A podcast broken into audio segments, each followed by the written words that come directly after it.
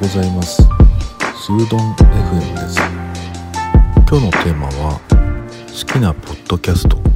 です。このところ、まあ、よく聞いてるポッドキャストがあってあのそれを紹介しようかなと思います。まあ、ポッドキャストはね、まあ、結構いろんなものを聞いているんですよね。なんですけどその中でもねその本業に近いっていうかな。まあ、僕はあのデザインをなりわいにしている人間なので、普段はね、まあ本当にこう、あんまりこう同業者のものっていうのはなかなか聞かないんですよね。それよりももっと、なんだろうな、違うものから、その、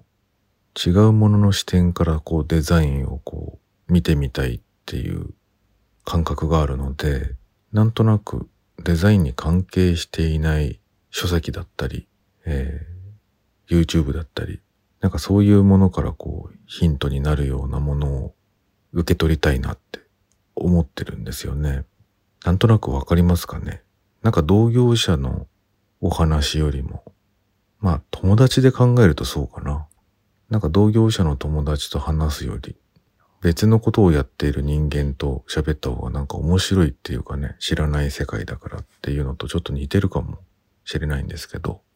ただ、今回はデザインのね、良質なデザインの話が聞けるポッドキャスト、それを紹介したいなと思うんですね。で、僕らがこう、なりわいにしているデザインというものがあって、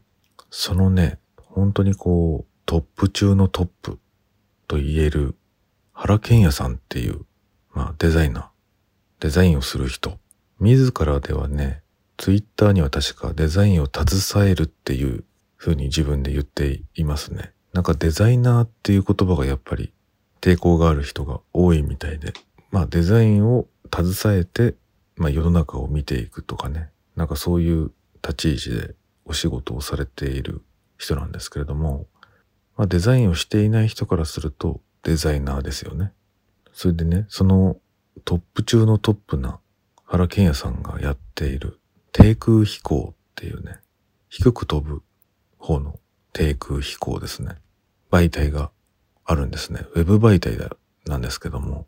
で、それは本編の方はね、ウェブサイトで、えー、日本をまず紹介していく。えー、原健也さんが実際にこう、携わった土地、そういうものを原健也さんの視点でどうですか？っていう感じでね、紹介していくサイトなんですよね。で、これはニュースレターとかね、登録しておくとね、更新してるタイミングでこう届けてくれるので、すごくね、読み物として面白いんですよね。で、それのね、まあ B 面的な役割として、ポッドキャストをやられてて、で、そっちはね、その土地ではなくて、人間を紹介するゲストを呼んでお話を聞くっていう媒体なんですね。でもどちらも低空飛行っていう名前がついていて、まあ多分、その今、ご自身の中で仕事よりもちょっとこうプライベートに近い感覚の媒体なのかなと思うんですね。なので、仕事で見る原健也さんよりも、もっとこうね、身近に、身近な存在に感じれる媒体なんですよね。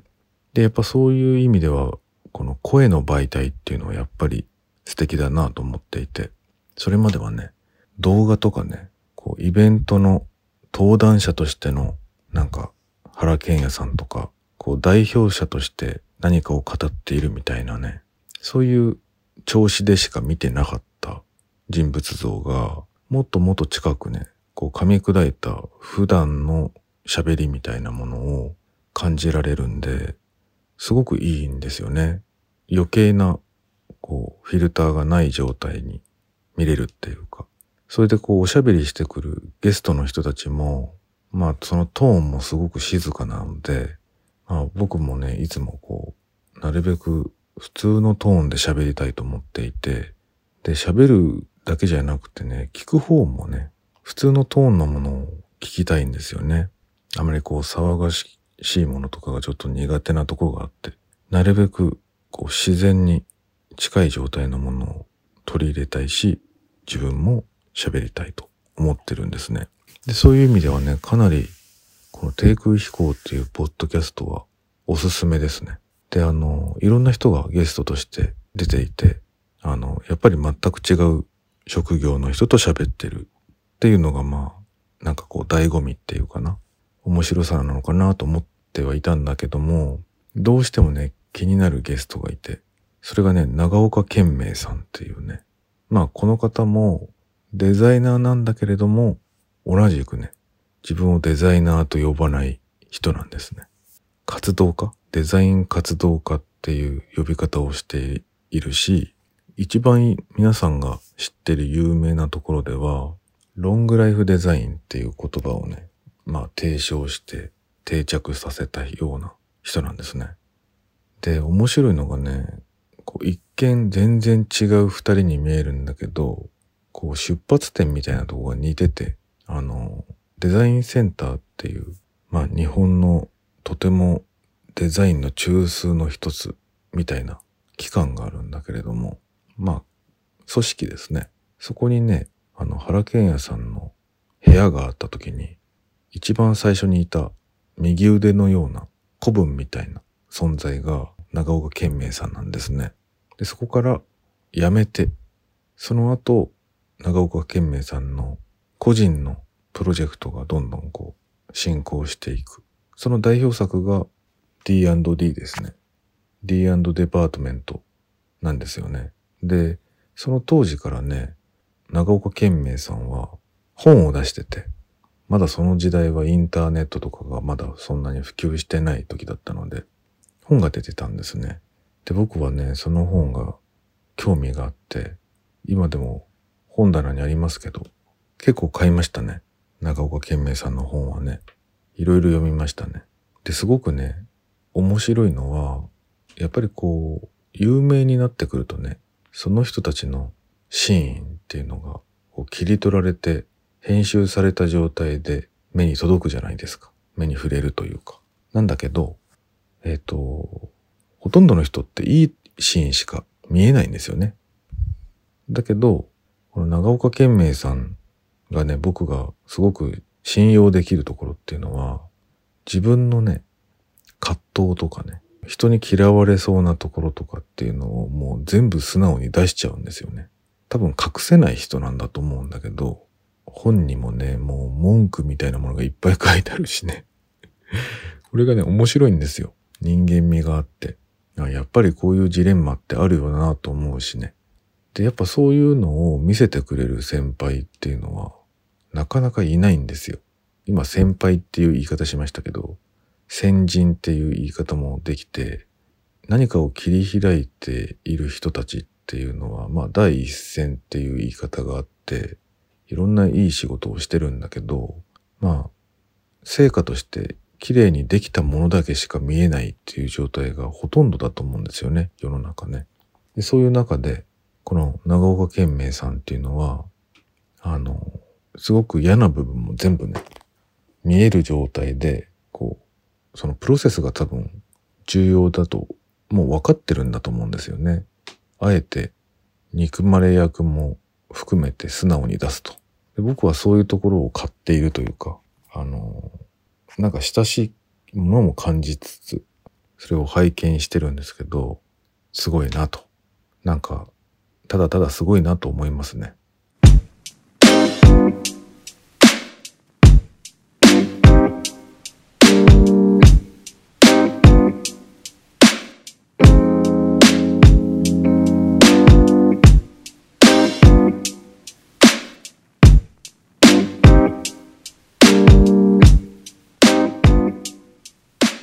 で一方でねその師匠である元師匠である原健也さん、まあ、やっぱりすごくいっぱいいろんな引き出しを持ってるし出てくるものも素晴らしいしやってる活動も素晴らしいしもう何をとってもねもう叶わない感じがあるんですよね。もう間違いなく日本のデザイン界をこう牽引してるっていう感じがするしね。で、こういう人たちが、二人がね、喋ってるのっていうのは、もちろん初めて聞いたんですけど、すごく面白いですね。どっちかっていうと、やっぱり、親分だった方の原健也さんの方が長岡健明さんをちょっとこう包むような感じで 喋ってるのが分かっててでそれが分かってる上で長岡健明さんはちょいちょいこうつつくような感じがあったりしてジャブを打つ感じがあったりしてでもやっぱそういうのってねお互いに同じ飯を食ってなんかこうさらけ出していろんなことをやった上で知ってるからこそ尊敬ができてなおかつそういうやりとりができるんだろうなっていうのが見えてきて面白いですよね。なんか信頼し合ってるんだなっていう。これはね、あの、デザインを知っている人にも全くその知らない人にもおすすめのポッドキャストですね。ぜひ聞いてほしいです。どの回を聞いてもね、面白いと思いますね。デザインってそういう考え方なんだなっていうのがわかると思います。なんか優れたデザインっていうのはね、もう何もしないで、実際にそのまま素の状態で、それをこう救い取るみたいなね。まあ金魚救いの話をしてましたけど、例題にね、金魚を救うように、その瞬間をこう切り取るような、救って差し出すみたいなものの方が、こう優れたデザインなんだっていうことをおっしゃってましたけど、まあもう、なんていうのかな。空気みたいにね、もう、すごく自然な状態っていうのかな。なんかね、こうネタバレになっちゃうから、その本編を聞いてほしいですね。なんかやっぱりこう、まだまだデザインっていうものは、そのデザインする人のね、手垢がいっぱいついたようなやり方っていうのが、デザインっていうふうに思われがちなんだろうなっていうのをね、あるんですけれども、まあもちろんそういう作り方もあるし、そういうのを武器にしてる人もいるんですよね。まあずっとね、僕も仕事のやり方としてね、あの、二極化するその二つの方法をね、ずっと考えながらね、やってはいるんですけどね。まだまだ、その、考え方は分かってはいるんだけれども、実際にできなかったりね、葛藤しながらやってるんですけれども。なんかこうこの「低空飛行」っていう番組はですねあのその日本のねトップランナーである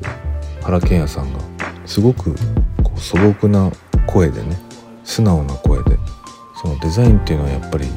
こうあるべきなんじゃないかってていうことをね静かに説いてるなんかそういう番組のような気がしますねおすすめです今日は好きなポッドキャストおすすめしたいポッドキャストのお話でした。それではまた。